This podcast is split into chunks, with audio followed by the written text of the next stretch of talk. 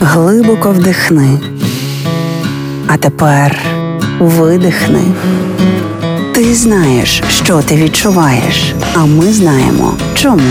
Програма є мозок. Другий сезон. Поради від психологів, як не зламати мозок об війну. Проєкт створено за підтримки програми партнерства у галузі масмедіа в Україні UMPP.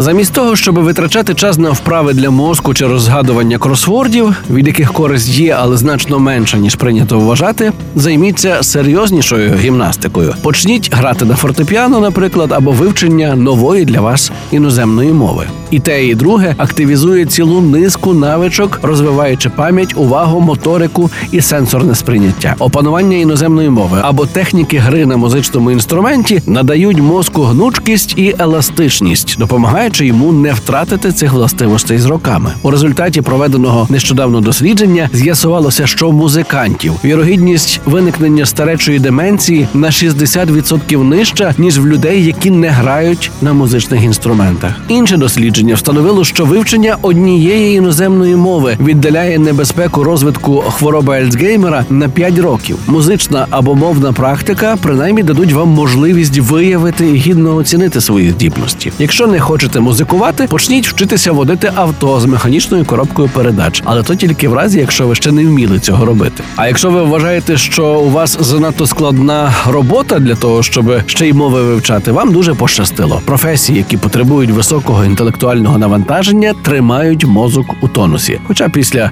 виходу на пенсію позитивний ефект збережеться недовго.